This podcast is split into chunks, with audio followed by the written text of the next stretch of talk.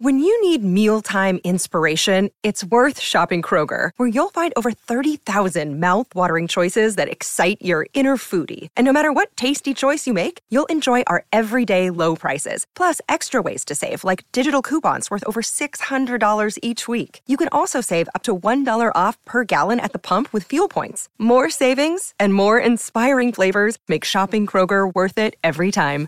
Kroger, fresh for everyone. Fuel restrictions apply. It's a shy because it looks like that. Oh. I say shy. I say shy. Because you read it, it's just like when you're reading it quick.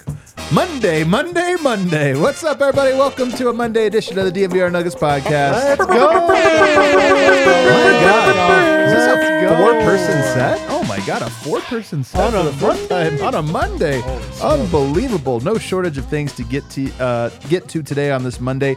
I, in many ways, feel like today is a line of demarcation for the Denver Nuggets. Okay. It's the end of one chapter, and it was a very good chapter. Maybe my favorite chapter in a very, very freaking in great years. chapter, man. But it's the start of a new one that could be even better. Could be worse. Could be better. We're going to break all of that down. We're also going to talk about trade season, which is officially upon us as the first. I would call big trade has happened, has gone down as the Lakers acquire Rui Hachimura. We're going to break that one down, discuss a Nuggets trade rumor we heard a little bit, uh, and then also just look at what teams need to make a trade. Presented as always by DraftKings Sportsbook, America's top rated sportsbook app. Use promo code DNVR. Gamble along with us in the pregame show. By the way, pregame show, like a mini podcast. Really good. It is like a mini. Po- it it is. That's what it is. That is what it is. it's not just previewing the game. So I highly recommend you like you're jonesing for Nuggets content. You're like, man, hasn't been a show drop. I'm trying. I want someone to talk Nuggets. Check out the pregame show. Segments two and three out of the four segment of the pregame show are basically podcasts. Mm-hmm. Look who I have over here, sporting the brand new Maxi Minor Sombor Shuffle shirt. Got my Maxi Minor shirt on. Got my Subu slippers on. Life is good. Life is good. Yeah, Wow, except free we- promotion see, for that I don't- company. Yeah, shoes coming off like that though, man. That's what makes them not shoes. Uh, yeah. For a brief second, he was barefoot on the set, which is gross. They're slippers, yeah. Over here, For I've sure. got D Line Co. I mean, they are shoes in that they go on the feet, but they're not meant for outside. Use. They're use. slippers. Your slippers are They're outside sort of an- slippers. uh, th- I feel like you appended the word outside. to No, that's what they're for. That's what they're. That's what they are. It's like saying uh, these are you know uh, uh, these are outside pajamas. it actually is. He's. You're both right. You're both right. what the product is, Eric. it is what the product is, That's but what I'm also wearing. if the product was outdoor, you know, pajamas, it would also. You're not supposed to wear them to work. You're not supposed to wear them to work. and then over here, sporting a fresh tan, looking refreshed, Senor Wind. Uh, I definitely do not tan, so that's that's a bold lie. But yeah, I'm I'm back. gassing you up. Back from Tulum, changed man. Papa. So how do you how do you feel, uh, Wind? You predicted ten wins and were horribly wrong. Like, how do you I know. feel about that? I'm counting it as a dub for me. I'm counting it as a correct prediction. Why not? Sure. Look, I mean, I didn't see this Nikola Jokic injury happening. I didn't Yeah. see 16 Michael missed free throws. Porter Jr. missing that game for other reasons. I didn't, you know, foresee all the missed free throws. So um, I'm gonna count it. I'm gonna count it one for one on my uh, 20 predictions for 2023. I'm counting it. It really was like a crazy. You would have talked so much. I'm, I'm almost glad that it Me- didn't I hit was because it gonna would have say been that too. unbearable if he would have come back from his vacation just like stunting on us. It I, was mean, I the did- I boldest did one. cheat a little with it because I made the prediction when they had already won two games in a row. That, that doesn't matter. Okay, all right. I, hey, I'm giving you credit. It was a very good prediction. Um, guys, we're going to start by looking back at this home stretch, though. I view you always break the season into little s- s- uh, segments. I just feel like it's natural to. You don't always know where those segments are going to come. I think that we, as collectively, were pretty clear that we felt that this home stretch was a segment because it was so home heavy. Um, if you break it down that way, the Nuggets had what I will call the initial 15 game stretch. This was the initial Murray's back, Porter's back, Boys road back in town. road heavy. You knew there would be some rust from those guys. Like you know, it was the you know figure things out. Right. They went 15. uh, I'm sorry, 25 game stretch. They went 15 and 10 in that 25 game stretch, and they had just nine home games. So they had 16 road games, nine home games, and it was a pretty good. You know, they they did a pretty good job managing that. But we would all agree that if we rewind the clock in that stretch, Jokic was like fifth in the MVP ballots. The Nuggets were not the number; they were like a number four seed. defense was The defense was terrible. All of those things. if you take that and put it into one section, and then you look at this 22 games that they just played and say, okay, they went 18 and four, and they had just five games on the road over that stretch. It was almost all home. 18 and four, with 17 of those games being at home. Um, to me, this is a section, and let's just start here. How would you grade it if you were handing out grades? How would you grade that 18 and four stretch, Eric? I mean, it's an A plus. Like the the the Nuggets are now first place in the West. Nikola Jokic has risen to the clear cut favorite for his third MVP. That Murray is back. He's better than ever. Every Nugget is good. Uh, the the vibes are immaculate to the point of obnoxious.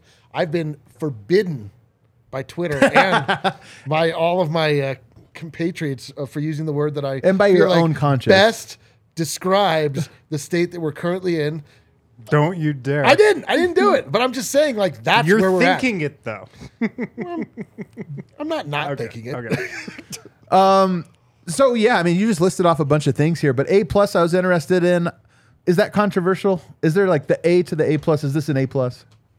Yeah, I think this is an A plus. I remember when the schedule dropped way back when, before the season started, and we looked at it and we were like, "All right, this is the stretch that they could really get it going." Like, like this home heavy stretch was going to be the time when they can lock in, and they absolutely did that. I feel like the Nuggets hit a level during this stretch that I've never seen them hit before in the Jokic era. They just got to this zone where they were so good and in such a groove and clicking and just firing on all cylinders that they couldn't be beaten. Like they would not play up to their standards on some nights, but they were just in such a groove and rhythm that it didn't matter. They, they just were winning games with like a B level effort. And they just were in one of those zones that the really great teams can get to. I'll give this an A plus as well. And since we have a consensus here, even before hearing your vote, I'll give you a different Sure. question, which is, what is the top story of this stretch? Oh man, that's a great question. I would say it's the defensive turnaround, just because I think even through, like we highlighted in the beginning, even through the turbulence, there was this. Well, the offense is good enough. They have Jokic, right? There's enough to carry them through. What we needed to see to at least give them the benefit of the doubt was a, a stretch of a certain duration of, of being locked in and on a string defensively. And I think they did more than just give themselves the benefit of the doubt. I think they solidified themselves as contenders. So that's what we were really clamoring to see. That's what they showed us. And at least the fourth quarter defense, and even on the nights when the defense wasn't so good, like maybe they gave up 112, 113, they were putting up 135. So Right. I think we saw specifically what we hoped to see. That's like 113 makes you the greatest defense in the league by a long shot this season. It- well, what's funny, I put this out on Twitter a while back, and it kind of holds. The Nuggets are seventh in defense over this stretch. We're talking about 22 games, 18 and four stretch. Uh, actually, it says 19 and four here if I'm going off the eight, so maybe I did my math slightly wrong. Either way, it's the same. Seventh in defense over that stretch, and that is big because what does everybody say? You need to have a top 10 defense. Right. Well, Nuggets over the stretch have. They've been the number one offense. That's a pretty good recipe. By the way, Memphis over this stretch is the number 10 offense and number one defense. Denver, the number one offense, number seven defense. So pretty darn good. Yeah. Uh, do you when what do you think is the biggest development of this stretch? I'm going to say Jamal Murray. Um, I declared him back after the uh, Minnesota Timberwolves win when he just kind of took over down the stretch in the fourth quarter. Up his record. always I just want to be held this. accountable. I That- did- yeah, that's is all that I what it want. is? I just want to be right. held accountable. Okay. Okay. But um, that that Timberwolves game, I was there in the arena watching it live, and you could just feel Jamal Murray take over that game. Yeah. like, and it was a fam- familiar feeling to when he used to take over games late in clutch time. So, um, just kind of how Jamal Murray is playing over this stretch, I, I think is a huge storyline because I mean, you look at his numbers: last 22 games, 20 points per game, up near 40 percent from three. He got the triple double a couple games back. He's rebounding. He's ass- assisting. His turnovers have been pretty low. Um, I just feel like you know he's here. He's he's arrived again. to me, this Did I'm you say he's he's back. I- well, I already said that. So. I, I think I agree. I, the defense is a big thing. I'm not sure how much I buy it. In part, and this is I'm not trying to take anything away from Denver. Home heavy schedule, and they faced a couple duds in there, man. That A really helped them out. They had some shorthanded teams, and look, that happens over the course of a season. It averages out. But the thing that I do buy is Jamal Murray's run here, where I d- think in a lot of ways he's playing. We've talked about it, but some of his best ball, he's been a better scorer before. I don't know if he's been a better all around player than Mm-hmm. what he's showing right now, and that's what's so encouraging. If it wasn't Murray and it wasn't the It's defense, connectedness. The t- Nuggets are playing connected basketball. The Nuggets are playing Jokic ball, even if Jokic isn't on Yeah. the floor. The Nuggets are playing a brand of basketball that is like everything that we hoped that they would ever do, and Yeah. we, we all saw for like a brief moment in time, eight games until it was taken away from us by the cruel, unforgiving basketball gods, who we've learned from. We won't utter the phrase again. I'm not going to utter the phrase, but they are playing in a way that's like exactly how Nikola Jokic wants them to play. I agree. Exactly how Nikola Jokic has molded them to play. We're seeing Aaron Gordon make Nikola Jokic type passes. We're seeing Jamal Murray rack up triple doubles. We're seeing like all of these players play seemingly out of character, but like in a new character. Aaron Gordon's like a completely new guy. Like after a season and a half with Nikola Jokic, he's like a totally different player. And Did he miss like those free throws though. he did miss those free. I was that's what I was getting to. What a loser! uh, but the point, like, it's just like seeing what they can do and the height of what they can do, and it's not. The beautiful thing is, it's not like a LeBron team where it's like, oh, cool, we won because LeBron went off or whatever. It's like the team just figured out how to be in the right place, make the right plays, you know, and sometimes it falls apart for them and they're still able to figure it out over this stretch, but like seeing that like that beautiful vision of what it could be, like that that to me is like the biggest story. You guys are bringing it today. Oh, bro. Yeah. You guys are bringing it. If I were to grade this, you were definitely third because I think Yeah, the yeah. defense is clearly a distant Oh, third damn. on this one. I mean, it's not it's clearly. barely I mean, a it's, story. it was a good point, but Pretty good. It's like barely a pretty good story. about But Yeah. honestly, the Jamal thing, and then also, I love that you brought up the connectedness because I really do Yeah. think that if the Nuggets ever win a title with this team, it- whenever. whenever they win a title, it's going to be because they get to even high, bigger heights than what we're talking about here. Like where they're at now is at an all-time high, but I feel like there's something even more. And here's what's crazy: the Nuggets averaged 29.6 assists over this 23 game stretch that we're talking about. Um, that's insane. 30, 30 assists is like, oh, you hit a really good mark. They've averaged that over over the stretch. Now, Denver for the season has been around like 28. They've been second, but to overtake even the Warriors, who pass the hell out of the ball, and be at that 30, basically 30 assists per game mark is really, really impressive. And evidence of that is you take Jokic out. They two of the games in this nine game win streak have come without Jokic. That to me is a leveling up of your identity and and who you are. So for me, there's no questions asked. I I, I think that I would probably go connectedness and then the Murray return. I didn't realize this was a competition, but screw you and dude. screw you. Let's go. Just keep the receipts. I'm like, Eric, Harrison, you're having a great show acco- so far. Keep, Keep me it up, accountable. man. Just keep me accountable. the one thing I would say, just to push back on your point, and I think you were, I, I liked your pushback on the defense, um, is not that, you know, would I buy that they have one of the best defenses in the league? Like, are the seven? No, no. But what we, the framing we had after the uh, first start to the season, can they get it to the middle of the pack, above average level that makes us feel like, given their offense, this is at least tenable? And I would say I definitely feel that way. Well, I mean, here's what's really going to have to happen because uh, this is a reductive way of doing analysis, but to say that no team has ever won a championship outside the top 10 or only one team has been outside the top 10. LeBron's Cavs are really the only team. That's in the, the only last team? 15 years to do it. So I buy, I get why people don't buy Denver in that one way. Like it's let's be honest, it's a real thing. But if you can say after December, like basically cut out the first month of the season after that Denver was, I think then you have a compelling case. Like then you could say push back on it. I don't know that Denver has the runway or the ability to be a top 10 at the end of the year. It'd be really, really hard. Mm-hmm. But I do think that they have the ability to be top 10 over the final 60 games, which is a large portion of the season. And hopefully that gives you a little bit of confidence. I will say, though, uh, one of my big takeaways, this isn't the biggest one, this is clearly a fourth thing, but one of my big takeaways is, and I always say this early in the year, the data that comes through in the first month of the season is so noisy, but mm. so narrative setting. And the Nuggets were on the road so much, and it screwed up some of the numbers, made them look horrible. And you're like, oh my God, the indicators. And now here they are as the number one team. And I think that there's a course correction that probably lies ahead for Denver too, and that is that playing at home is a huge advantage. The fact that Denver has dominated at home, I know they dropped this last one, but this stretch was in large part because they were so good at home. But now there's a new test ahead of that for them, and that is like, can you bring this on the road? Can you bring bring this in new environments? And possibly, can you bring this under unusual circumstances that include a trade deadline that is looming? That might be a little bit more distracting than in years past, in large part because the team is so connected. we're talking about connectedness, and I wanted to bring up a point that Adelman touched on pregame.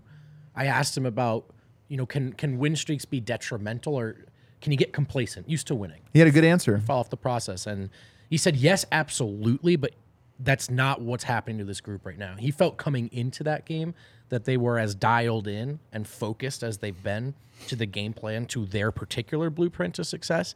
And I think after the game, he tried to, without shoving a good loss down everyone's throats, he tried to, to frame that as well. Like, we lost this game, but they stuck to what's gotten Right. us this far. And so I think that that line from him is encouraging to know as they take the show on the road. It's kind of funny thinking of Adelman next to Malone because Malone is so like he rides these highs, he rides his lows, and Adelman is very he seems pragmatic, very um, stoic. You know, he rides Yeah. down the middle quite a bit. Well, you got to do that to balance out Michael Malone a little bit. Um, oh, so it was kind of interesting. It's like A in the job description. We just gave four things, a dist, a fifth, but which is a pretty major thing that I think is almost underappreciated because when it happens slowly, you forget th- what a big deal it is. But Jokic is the consensus number one MVP pick right now, which true. which 20 games ago, if you would have said, "Oh no, he's not going to be the favorite. He's going to be like the heavy favorite by the end of the stretch." But that's where we are. Like Yeah. right now, it would take, I think, quite a bit for Jokic to fall back down. You know, from the Spurs, it might. Ha- I think it's going to happen just inevitably. Like there'll be a bad game and then it'll get overreacted to. But it's kind of wild to think that where we were at the last straw poll, which was like five weeks ago, was Jokic was fifth and off of a lot of people's ballots. Now Yeah. he's number one. I mean, the biggest thing he's got in his back pocket if he's going to win it this year is the number one seed. Yeah. Like the fact that Denver is just top of the West, like that, that's your best case. you Yeah. know? I would say The best case he's probably ever. I had. would say the the the thing that's going to make or break Jokic's MVP case is the thing that m- made it last year, which is he's about to go up against Embiid this next week, Yeah. and there's going to be Rivalry national week. eyes on it. And the, It's last too time- early though. rivalry week. I- but it's It'll like it'll matter. it, it's it's this thing where narratives get set and then they never look back. And like Denver's a team that you don't watch that often, so like you have an idea of what's true, and then you're like, eh, Well. you know. So I, I All right, let's take our break. On the other side, though, we just looked backwards. Let's look forward now. This next block of games, in my opinion, starts tomorrow and it doesn't end until the All Star break in the second week of February. And over that span, there's an NBA trade deadline. So let's kind of preview this and talk about what the schedule says. Uh, guys, I was just down in Mexico. That's what I Hit heard. that at the top of the show. but um, what did I do every morning? Uh, I would think you you just thought how much you missed each one of us, me especially. Incorrect. Okay, what? I poured a nice cup of athletic greens. Got those athletic greens travel packs, brought them down with me. Um, didn't get stopped at customs or anything. let me right on through, and um, I use them every morning. Set me out on my day uh, in the right mindset. But um, if you want better gut health, if you want more energy in your daily life, you want to optimize your immune system, check out Athletic Greens. With one scoop of it, you get 75 high quality vitamins, minerals, whole food source superfoods, probiotics, and adaptogens. Adapted. You know, I looked up what adaptogens They're key. are. You know what they are? They adaptogens are plants and herbs that help stabilize your mood. Mm, that's It's like big. helps you adapt to life. It like helps you to deal with stresses and things. Like big, a yeah. wildly inconsistent Denver Nuggets uh, free throw shooting performance. Um, it works for every type of lifestyle, every type of diet. Uh, so if you want to reclaim your health and arm your immune system with convenient daily nutrition, especially heading into flu and cold season, one scoop of athletic greens in a cup of water every single day. That's all you need. Uh, they're going to give you a free one-year supply of immune-supporting vitamin D and five free travel packs with your first purchase as well. Go to athleticgreens.com slash nuggets, athleticgreens.com slash nuggets to take ownership over your health and pick up the ultimate daily nutritional insurance. Um, also, I want to talk about one of the newest sponsors here on the DNVR podcast network, Shady Rays. Hell yeah. Shady Rays, you probably guessed it, sunglass company. I would think that growing up on the East Coast, Brendan probably knew a guy named Shady Ray that was involved in different business altogether. Yeah, Yeah, it it was, kind uh, of hangs out behind the high school. That's like the more like the Jive Hyve version. Oh, I I think, yeah. Shady Ray. Uh, kick off the new year with new gear built to last. Our friends at Shady Rays have you covered from the sun to the slopes with premium polarized shades, customizable snow goggles, and much more. What I like about Shady Rays, like high quality sunglasses, but they're not gonna break the bank. Like you, you try to get like all these other brands, you know, polarized, high quality, uh, the stuff that's pretty popular. It's way overpriced. Shady Rays, um, affordable. They're an independent sunglass company that offers a world class product that's just as good as any of the expensive pairs that you've probably worn. Durable frames, extremely clear optics for outdoor adventures as well. Um, they also have this great policy where if you lose or break a pair, even on day one, they'll send you a brand new pair, no questions asked. Uh, if you don't love them, you can exchange for a new pair or return them for free within 30 days. This is exclusive to our DNVR listeners. Shady Rays is giving you um, their best deal of the year. ShadyRays.com. Use the code DNVR, DNVR or visit them in store at Park Meadows for 50% off that's two so- or more pairs. This is a ridiculous deal. ridiculous deal. Insane deal. ShadyRays.com. Use the code DNVR, DNVR, or you can visit them in store at Park Meadows. 50% off two or more pairs of polarized Oh, sunglasses. I want my Shady Rays. I can't wait. They're great. I already Yeah. got two pairs, getting a third pair. That's how you know they're good. All right, uh, back here. Let's look ahead now, guys, to this upcoming stretch. Again, I'll call this the pre All Star break stretch. This might be what most would call the dog days of the season. You're past the window where there's excitement. For the Nuggets, there's been excitement over this win streak. Be, and who was asked about it after the game? And somebody was like, does it make, I think it was Murray, does it make it easier getting through these games when you're winning and playing well? And it's like, oh, for sure. It makes Yes, the, the basically saying these dog days are bearable when you're winning and everybody feels good about it. Everyone hates being in the NBA. Everybody really does. That's so true. Everyone hates watching it, being in it. They're like, doesn't it suck to have to play basketball? They're like, yes. Another January. game, How man. depressed are you? Clinically. But this stretch, it's twelve. It's twelve games because this is actually a smallish stretch. Twelve game stretch, and there are seven road games and five home games. So a little bit more road heavy than it is home heavy. There are two back to backs. Um, and then the next five games are like super tough. Let me uh, pull up the schedule here. I thought I had it open in a tab. They obviously are in New Orleans for tomorrow's game, which will be a big one. You win that one. New Orleans is one of those teams that is like right there at the. You don't want to get to a portion of the season where you're worried about the teams behind you. You kind of want to just worry about one or two seed, right? So this is one of those ones that would bury New Orleans even further. It's almost a double win of a team that's in that same zone. Um, but you're at New Orleans, then on immediate back to back at Milwaukee. This sucks because Yoke being on a hamstring thing, there's almost no chance he plays in both of them. I wouldn't play him. I yeah, I saw this and I was like, God damn it! What is this? At least here's the thing: Milwaukee doesn't actually matter. As much as we love Jokic, Giannis, and we love seeing that, and it's a measuring stick game in a way. Denver matches up with them in the Jokic But, era well. but it doesn't matter. Like to me, I'm like, get that New Orleans one and the East Coast games, whatever. I'm with you. Then you have rivalry week uh, and at Philadelphia Saturday afternoon game. So let's see. At New Orleans, they're going to be underdogs. At Milwaukee, they'll be underdogs. At Philadelphia, underdogs. Then you return home to play the Pelicans at home. You should be favorites in that one, but a tough game. And then you're at home against the Golden State Warriors, who are in desperation mode right now. That's five games in a row. Three on the road, two at home. One of those a back to back. All five of those are going to be tough, tough games. Um, so I look at this and I go, you know what? The first stretch of this is going to be a tone setter. yeah, for sure. And what do you what what's your kind of bar for acceptable good? Like what are you expecting over this stretch? Well, we can do that at the very end as we look at all 12. You can pull up the schedule, but that those five games right there, like let's be honest. I hope Jokic plays and I hope Denver is hungry coming off of a loss. That it's like, hey, let's go out there and send a message. They're a team that has been without Ingram. You know, they've had a little bit of guys in and out of the lo- roster. And also, let's not kid ourselves. They spanked Denver in New Orleans last time they matched up. Remember, Jose Alvarado went off. So this Oh, is a, right. this is a chance to be like, hey, this is a young team that we need to make sure they know they're the up and comers. Yeah, I mean, this is a great stretch for just the Nuggets to continue to prove that they're that team. I- mean, On no, and on sincerity, I love this because Yeah. that was that's one of the questions is how would we weigh the next five games versus the previous twenty hmm. yeah. in your mind?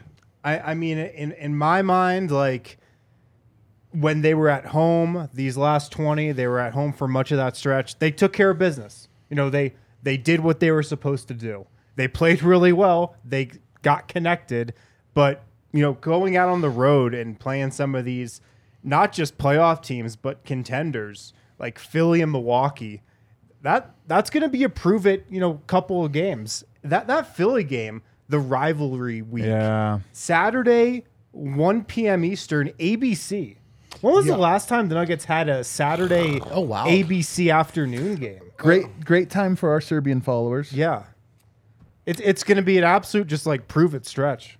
And I think, yeah, you know, we talk about the confidence scale, and so many people are like just short of out of control or in between the, I guess it's Harrison and Adam scale. And I think some road success is probably the last hurdle. Sure. Let me phrase it to you this way, D line.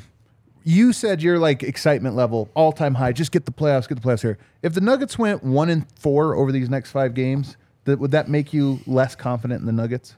It depends on how it happens. I mean, like, you know, you're again you Outplayed. I mean, they lose Well, I by if, seven. if, if they look if they look like they're outmatched versus like they they're in it, but they lose a close one on the road. Okay. Like you lose games on the road. Like people, you know, even when you get to the finals and you have two like very evenly matched teams, it's like expected that you win your games at home and you lose the games on the road.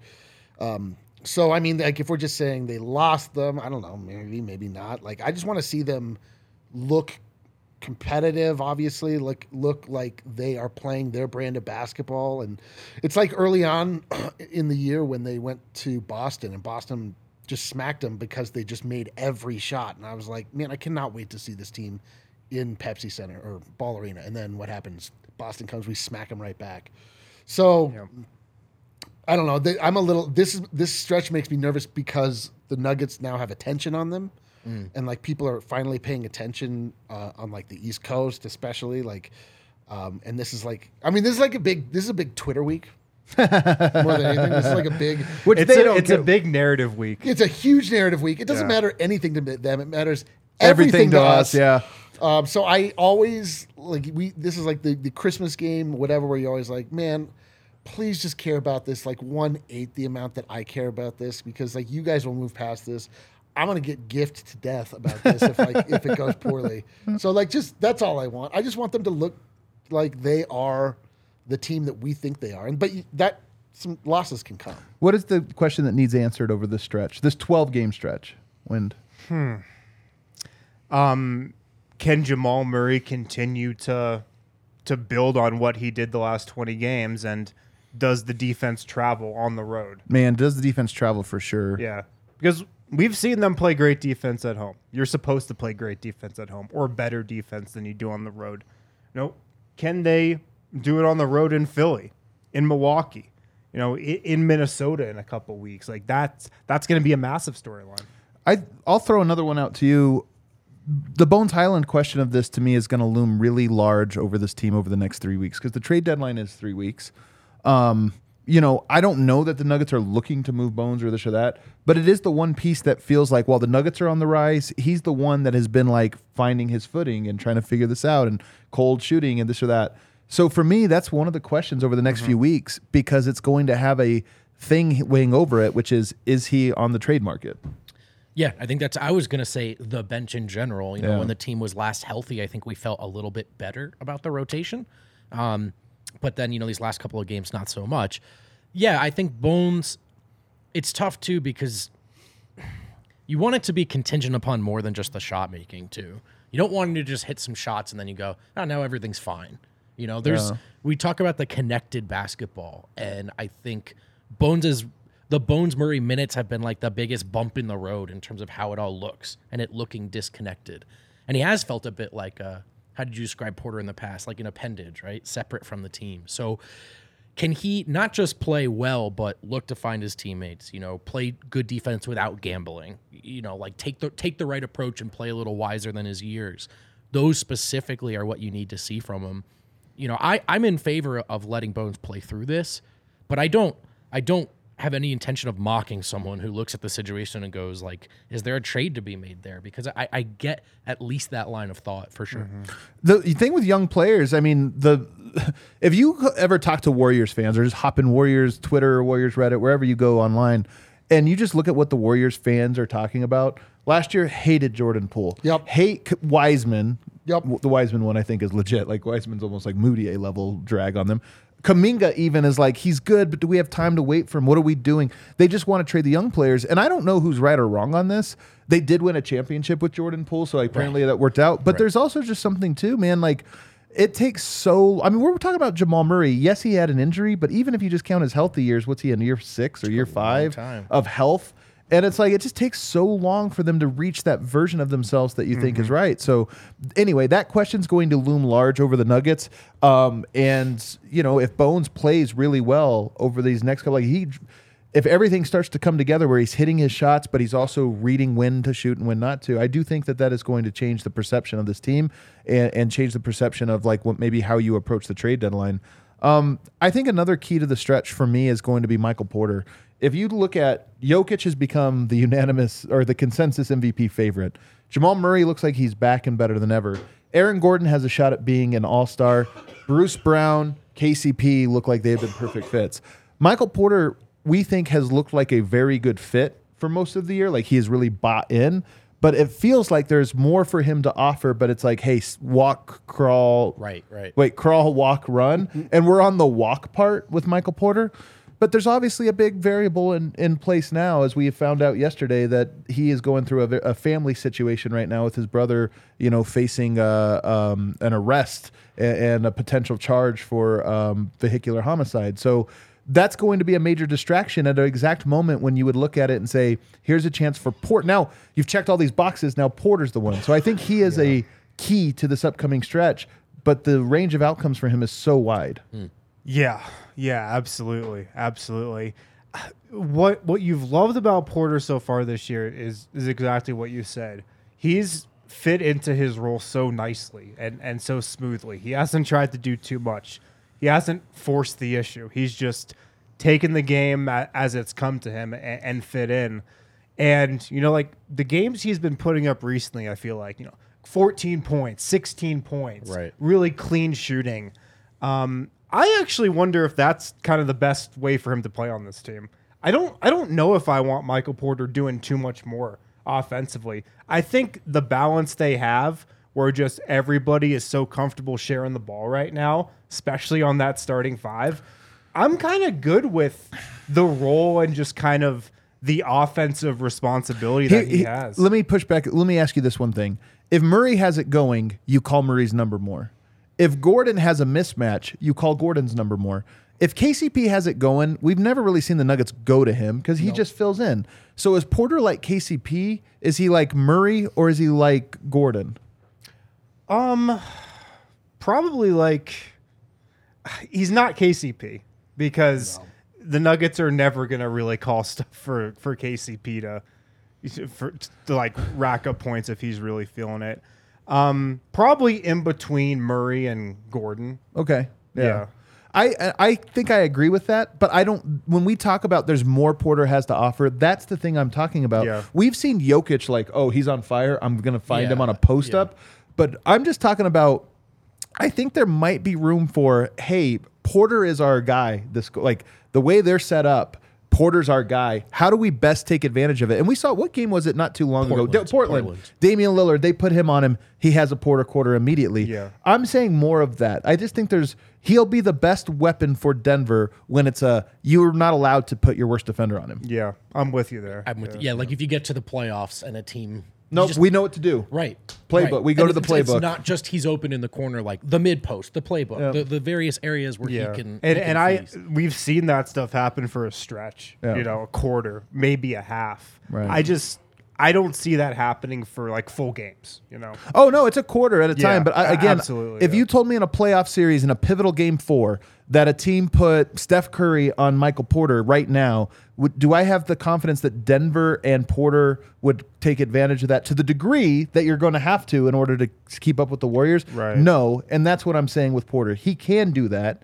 But Denver, I think, has to establish that that portion of it. I agree. Um, all right, th- that's this upcoming stretch. It's only 12 games. I don't think it'll be make or break for the Denver Nuggets just because they have a good cushion on the third seed, and I don't think they're going to pull away or anything like that over the stretch. But I do think it'll be like sort of a hey, things can get ugly if you don't take care of business early and put yourself behind the eight ball. And I'm curious to see what happens. All right, let's take a break. On the other side, the Lakers made a trade and also a trade proposal, kind of a fan trade proposal. But I think it's an interesting Oh, my one to favorite. frame the conversation for the Nuggets and how they might approach this trade deadline. Um, guys, Jive Hyve. Jive Hyve. Oh man, What is Jive Hyve, you might ask? What is Jive Hyve? It's a virtual dispensary on wheels. that's right. Um, you can go to jivehyve.com. Um, they serve a lot of you know the Denver area. It's convenient, um, great prices, privacy and security. If you're you know you don't want your identity revealed, check out Jive Hyve when you're um, buying stuff from a dispensary. You don't have to drive in bad weather. You know we get that a lot here. Um, if you can't drive, maybe you know you're, you've had a couple beers. Jive Hyve can just deliver to you. Um, it's it's that easy. Visit jivehyve.com, J I V E H Y V E.com. Get your order delivered the same day or schedule a delivery window. They also have delivery windows, which are pretty cool as well. Not a lot of delivery companies have that. Um, head over to jivehyve.com, enter your address to find out if Jive Hyve can deliver to your door. They now serve Aurora, Greenwood Village, Monument, Fountain, various areas of El Paso County as well. Uh, so get set up with these guys. Jivehyve.com. You can get del- weed delivered to you. It's a virtual dispensary on wheels. You don't even have to leave your house. Sick. It's that easy. Jivehyve.com. Um, also at DraftKings Sportsbook, guys, right now, the NBA is in full swing, obviously. Take your shot at turning buckets into big cash with DraftKings Sportsbook, an official sports betting partner of the NBA. They are my go to for hoops action. I'll be betting on the Nuggets tomorrow night. I guarantee you that. Really? Right now, new customers can bet just $5 and get $200 in free bets instantly, win or lose. Uh, if you're looking for an even bigger payout, take your shot at our Friday night favorites. All you have to do is go to DraftKings Sportsbook, go to the app, opt in, place a select two leg pregame moneyline parlay. You'll get a 50% profit boost on that promo. Uh, download the DraftKings Sportsbook app now. Sign up with code DNVR. New customers bet $5 on the NBA. Get $200 in free bets instantly. That's code DNVR only at DraftKings Sportsbook, an official sports betting partner of the NBA. Minimum age and eligibility restrictions apply. See show notes for details. All right, back here, segment three. I was in a meeting today when this one came across. Nice meeting flex. Thanks, you got, man. Congrats on the meeting, dude. It was, Cool, man. you guys weren't in it. It was kind of a top level meeting. It wasn't, you know, holy it wasn't. smokes. It wasn't one of these. You know, it was. Right. It was, Was there a, uh, ones. iCal invite sent out? A Google? Dude, we had we had Google Calendar invites. Ooh, that Yeah. sounds like a good one. It was a really good one. Uh, I was in a meeting today. I don't know why that got the peanut gallery out. I was in a meeting today when a news came across it, and I didn't have time to like talk to you fellas about it. Th- th- Should you let me get my full sentence out? So I haven't gotten your guys' reaction to this, Get- but when congrats I again on that saw meeting, it, the La- God damn it, the Lakers have traded Kendrick Nunn, who hadn't played for most of the year, Love him. three second round picks hmm. and received Rui Hachimura from the Washington Wizards. Hmm. Here's one thing I hate fake trade season. Yeah. Because it's so pointless because you ne- like a lot of them are unrealistic this or that. But then there's also the like who knows what a front office is valuing and every now and then they're like 3 seconds that's all they wanted for Rui Hachimura.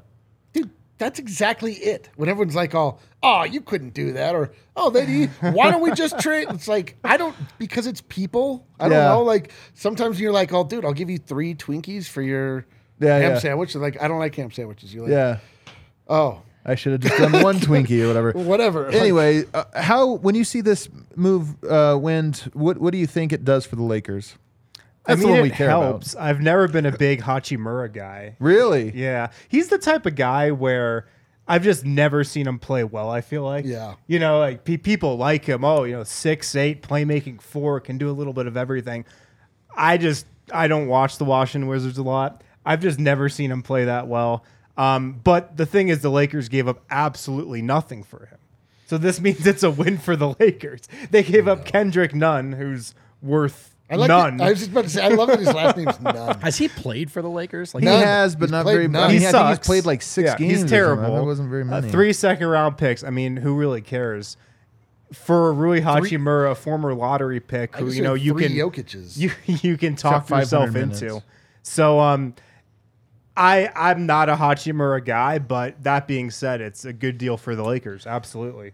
I feel bad for him because I know he needed a new opportunity, but I just feel like this it's such a pressure cooker opportunity. It's not just come here, explore your game, and play well. Like come to LA where there's a lot of pressure. The season is falling apart. Where the role players need to do some very specific stuff, and if you mess up, everyone hates you. I also thought the Lakers needed shooting. I mean, I'm, I'm sure they're not done. Like they'll probably do other stuff, but yeah, not much of a it's shooter. not like Hachimura is a good shooter. Here's the one area where I think it helps him, and I look, he's a good second draft guy. Like he's just a guy Yeah, that might have yeah. more to give. He, does have a nice and interesting like one-on-one game. Is six eight, kind of like can do a little bit of a lot of different things. Here's the thing I hate about it: length is huge. The Lakers have no defense, but they have, in my opinion, the foundation for having a good defense, which is obviously Anthony Davis, LeBron James, who's one of the best athletes we've ever seen, even as old as he is. And then you just start to add length around those guys. Like, okay, you didn't add defense, but you did add some size.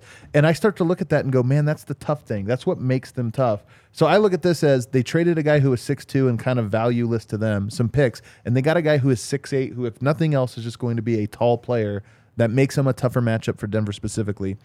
Um, this isn't a blockbuster by any means. And the Lakers, it is funny when we just kind of scoff at second round picks. I think they're less valuable for the Lakers than anyone else, even though the Lakers have actually had some pretty good second round picks over the last decade.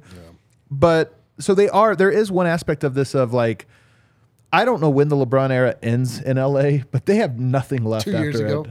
Well, thank you. but I'm just saying, like, It'll come whenever their crashing this window is summer. closed, which might be now, you're right, though, Eric. To your point, their window might be closed. I mean, Oh. they're not even in the play in just yet. But whether it is or isn't, like, they don't have very many other. It's like, oh, all they traded was three thir- for second round picks. It's like, yeah, that was half their assets. It's not going to be Dallas or Miami endlessly pivoting to more competence. You know, Right, it's, right. it's going to come crashing down, man. Um, another thing I saw, I think this was from Michael Scotto. So this is just a rumor, but let's, you know, I think it's a realistic one when you think about what types of things Denver is Yeah. looking for. Bones Hyland for Naz Reid was a pick I did, uh, you know, I'd heard out there. If we break this down, Bones Hyland is a young player with a lot of upside. Um, Naz Reid is sort of like he actually has some upside. I think he's He's he- young. He's young. I think he's like twenty six or twenty seven. Younger than that, man. Is he? Yeah. Um, he has some upside. Offensive minded centers as your backup typically don't go that well. He's not a great defender, but he is a really good offensive player, man. Like he's he's got a three point shot. He's got size. 23. He's got great post. He's only twenty three. Yeah. man, That's, and he's up feels for. like he's been in the league forever. well, the other thing is, is he's at the end of his rookie contract. Is he? Is he not? I'm pretty sure he's at the Yeah. end of it. So it also fourth might year. end up being a long term control piece in the Bones Hyland versus a. Are you just getting this guy for a little quick run, and then are you prepared to match a large offer for him in the offseason? So, um, but nonetheless, I know a lot of people have wanted a big. Is this a good move, Eric? I don't like it. I don't like like as I'm thinking about it, mainly because I was so impressed or been really impressed with the rise of Zeke Nnaji, and so this like this kind of cuts two of our developing players off at the knees. Um, I would say like I mean. I like it because we don't have to play against him anymore, and somehow he like is an, a number one Nuggets killer. We're gonna Ish Smith him. Yeah, right. But, but I I don't know. To me, that's like not like if not for what we've been seeing out of Zeke Nnaji lately, I think I'd be more excited about it. But to me, it's like I, to me we we hurt, hurt ourselves twice. It would be interesting if it was Zeke Nnaji for him. Would you be more open to it? No, Okay, so you just like Zeke Nnaji more I just than kind of Naz dude. I my thing is like unless it's like a somebody that's going to definitively make us better. I don't want to mess with the vibes that we've got. Like I, I like the the grouping of players that we have. It's like if you're telling me, okay, we need a more competent, uh, you know, veteran to come in and run the second unit. We need like, you know, ironically, a Monte Morris to come back in and and be that steadying force on the second unit. And because Bones's uh, timeline doesn't match up with the Nuggets, blah blah blah blah, all that stuff. Like I'm like, all right, I can see that. But then it's like, okay, so we trade Bones. Is that now Bruce Brown is our our backup? Right. It- like, Maybe. I- I- but so that's sort of like he's a little bit miscast in that role. It, to me, it's like it creates more problems than it fixes. It's an interesting perspective. Mm-hmm. What about you? I, excuse me, I'm in favor of him as the backup center, like that sentence in a vacuum. I don't know how much I love that trade. I think I'm with Eric in terms of some of the other questions that crops up. I like Bruce as like a two and a half point guard on the depth chart. I feel like that much responsibility might be a bit much. He is sneaky turnover prone. Not like Bones is running a Steve Nash clinic out there right now, but I I don't know if I love that trade. Also because of what you talked about with the possibility of long-term control versus short-term rental. But Naz Reid as the backup center, that sounds quite appealing. Denver's area of logjam is the bit is the front court, especially off the bench, because you've got Vlatko, you've got Zeke, Yep. you've got Jeff, you've got DeAndre, and you're gonna have to basically just pick between two of those, and possibly even just one of those as you get further into the season or into the Yeah, playoffs. it just creates further confusion. so there. if you didn't trade one of those guys, but you received a new guy who plays over them, it just more creates that logjam. Yeah. Um, I am interested though, Wind, in the idea of like who drafted Bones Hyland. Tim Connolly. Do you think like that? So then, do you does that naturally make you start looking at them and going like, what about Kyle? You said like, who can you get that would make sense? Yeah. To me, a playmaking small forward would be the most logical to me. And Kyle Anderson is sort of that because, as you mentioned, Bruce can play point guard, but he can't do all point. guard. Can you take off thirty percent of his point guarding duties? you love Ky- slow mo too. You just love him. well, he was a point guard in college. Like he actually is a point guard. He plays small forward. So if your backup combo was um, Brown and Brown with Kyle Anderson, to me, I look at that and I go, man, that's a good bridge. Like that bridges all the pieces or whatever. So anyway, nonetheless, like, is that a thing that you you know kind of consider? Yes, I think that's definitely a bigger priority than backup center. Backup center has been a roller coaster all year, but I feel like trading Bones Hyland, who's only two years into his rookie deal, for a backup center who's going to be a free agent Right. next summer, that would just be bad business. I feel like that that one for one swap seems like bad business to me. Especially you got Kamagate coming over next year Maybe. maybe. Um, I- I just don't think. Again, I don't know what Bones Hyland's trade value is. I feel like trading him for a backup center wouldn't be like the Nuggets' best use of that. Um, I agree. I I think a playmaking four in that Kyle Anderson role or an Alex Caruso type would be a better target. All right. I, I do love Caruso, Nas man. Reed, Are you kidding? Like this is like the Nuggets like porn though. What's it take to get Alex Caruso? Because you're right, he would be phenomenal. You but could just come on, play Christian Yeah, Brown. I mean, he's been my guy the whole It'd be an time. option. it would be funny to get Caruso. Caruso's better than Brown though. I love. I'm the biggest. Brown is. guy, is. but Yeah, like But I like how, I like the way you started that that question to win. Like, does Tim Connolly like his guys? Well, look, I mean, Austin Rivers, like all these this. different guys. Bryn Forbes. what would it be like to be on the other end of a Tim Connolly intra division trade? Oh, that does sound appealing. That'd be an experience. You're so right. I didn't even think of this. Uh, all right, let's take one last quick break here. Very quick, short break, because on the other side, I just want to list out teams, and I want you to tell me if you think they are going to panic trade here in three weeks. I got some teams that I think resounding yes that were, would have been surprising if I would have asked you but three if weeks they're ago. planning on panic trading, is it still a panic trade? Uh, yes. Okay. No, we're planning on them to panic trade. Premeditated panic. Premeditated. We panic. see the panic coming, the desperation in their voice. Uh, guys, if you get hurt, if you get hurt, Bachus and Schanker is here to help. Uh, Bachus and Schanker, you've probably heard of them, a law firm here in Colorado. They win for Colorado families. Uh, they are helping those who are seriously injured in Colorado. They've been doing it for more than 25 years.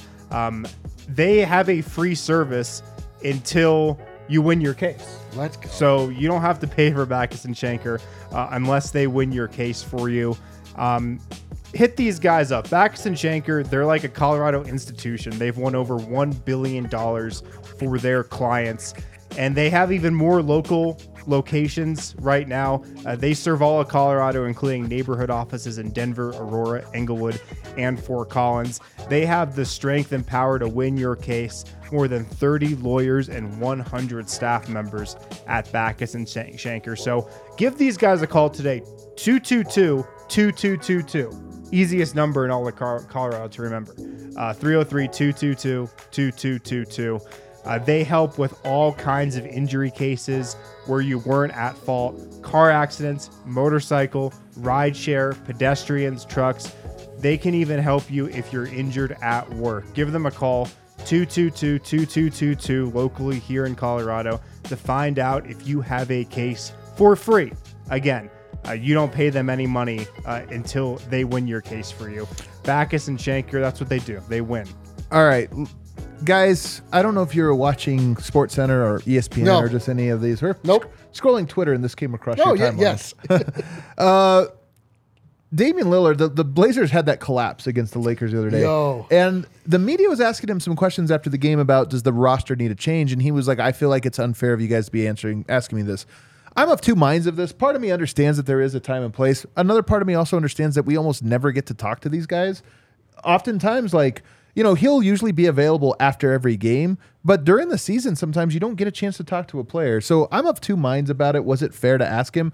The more important, Of course, it's fair to ask him. Like, this, yeah. I this is what I'm trying to get at. I, I agree with you. I agree with you. Here's the thing. The reason those questions were asked is because it's really the only important question around Portland right now. They are 21 and 25. They've lost three in a row. They're two and eight in their last 10. They've been on a downward spiral for as long as Denver's been on an upward spiral. 21 and 25, and they are currently the third worst team in the Western Conference. Third worst. They are closer right now to win- winning Wembanyama than they are to making it to the play-in. Wh- which one would you rather have? Uh, title or Wembanyama? like in terms of winning, would you rather get Victor Wembanyama or win an NBA title? Win it to be Win an title. NBA yeah, I'm title? joking. I'm joking. I'm joking. My point is, I think that Portland is like almost a lock to to make a panic trade. I don't care what you think of this Blazers team. Oh, they're better than what they've played. They're in a slump. You would have a really hard time saying Damian Lillard is kind of at the end of his prime, or at least at the very least, like in the the final oh, years, if it's going to be years. And you're like, yeah, we're not one piece away from it. So to me, I look at Portland and I go, that's a team that to me is like a lock Bro, to panic trade. absolutely try to get Jerami Grant or Jusuf, or Jusuf Nurkic from those guys. We do need a backup center. That's true.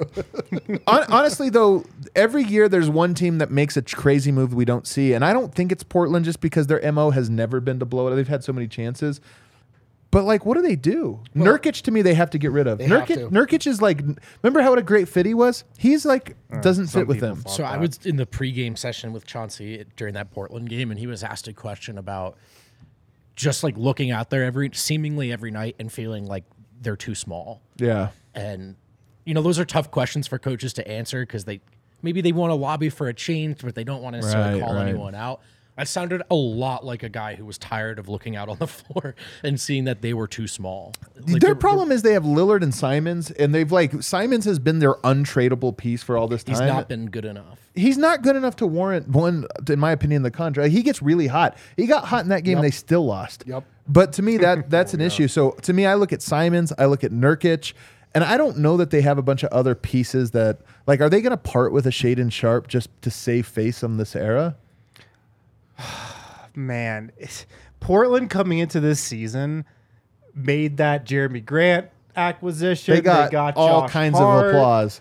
Oh, Everybody, yeah, Gary Payton man. the second. dude, Portland is the team that has won the offseason every year and underperformed. Yeah, it's because their GM just texts reporters about all the trades that they're gonna do and gets on their good side, and then everybody hypes up Portland. That's how it works for everybody that wants to know. Um, but Portland was gonna be the team this year that you know maybe was like a fourth seed or like a fifth seed, and then made the one move at the trade deadline to get into that top tier, and it's just gone totally off the rails.